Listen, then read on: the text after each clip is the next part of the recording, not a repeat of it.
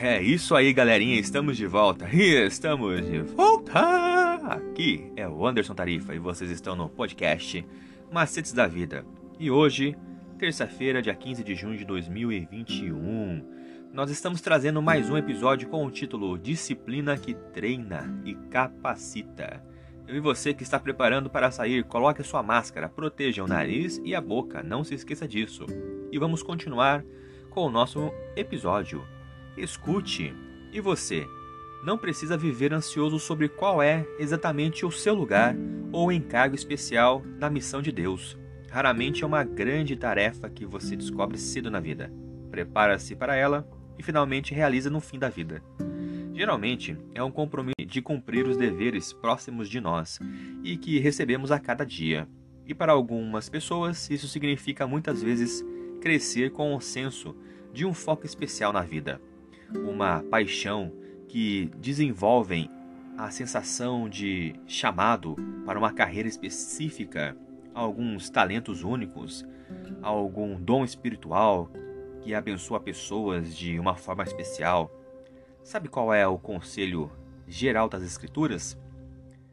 Se você está buscando a orientação de Deus por meio da palavra, por meio da oração, de pastores e conselheiros, Deus estará continuamente trabalhando em sua vida, por meio de suas bênçãos e maldições disciplinares, para garantir que você permaneça no caminho da vida e para torná-lo perfeito e perfeitamente habilitado para toda a obra.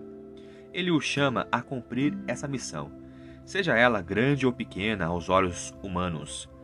Experimentar aflições que você mesmo criou às vezes pode fazer parte do processo de treinamento e capacitação. Isso está em 2 Coríntios 1, 4. Sua missão final na aliança com Deus será algo inimaginável de tirar o fôlego. Quando Jesus ressuscitou dos mortos, ele assentou-se à direita do Pai, nas regiões celestiais. Em nossa conversão e batismo, Deus nos ressuscitou e com ele nos faz sentar nas regiões celestiais em Cristo Jesus. Embora ainda não estejamos literalmente, isso é, fisicamente, no céu, à direita do Pai, esse fato é tão real e certo que é descrito como já tendo ocorrido. Jesus disse que em sua segunda vinda ele concederá a todo vencedor a autoridade e o privilégio de sentar-se comigo no meu trono assim como também eu venci e me sentei com o meu Pai no seu trono. Apocalipse 3, 21. O que? Sim. Na nova terra, você receberá uma função especial que você vai amar em seu governo servidor sobre o universo.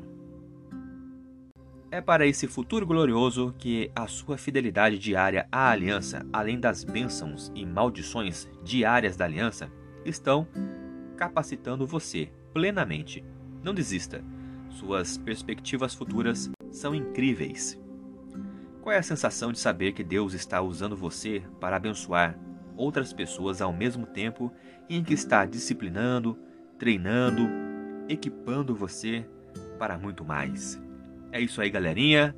Por hoje é só. Muito obrigado pela atenção que vocês estão disponibilizando. Continue acompanhando nossos próximos episódios. Valeu!